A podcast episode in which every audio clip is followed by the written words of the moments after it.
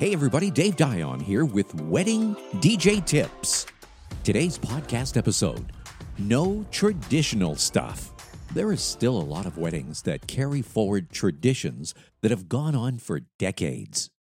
As an example, the traditional ceremony with the formal processional, the officiant, having a reader, or reception traditions like the grand entrance, the first dance, the parent dances, the cutting of the cake, the tossing of the bouquet and garter. But it's becoming common to see many of these traditions get dropped or skipped altogether. Some couples have a quicker, simpler ceremony with no processional or any other type of traditional element. Now, a lot of weddings, and this has been going on more and more, drop formal introductions, sometimes limited just to introducing the bride and groom, oftentimes no intros at all, none. In addition, many couples are skipping both the cutting of the cake and the bouquet and garter toss.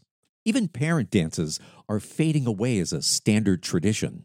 Now, over the last few years, some couples have simply eliminated most or all traditional aspects of the wedding. Many prefer a simple gathering to express love, share time together, to eat, to drink, and to dance.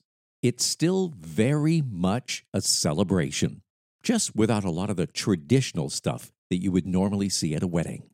Now, some of the changes I've been seeing what I've been describing in this podcast, I suppose could be blamed on those millennials.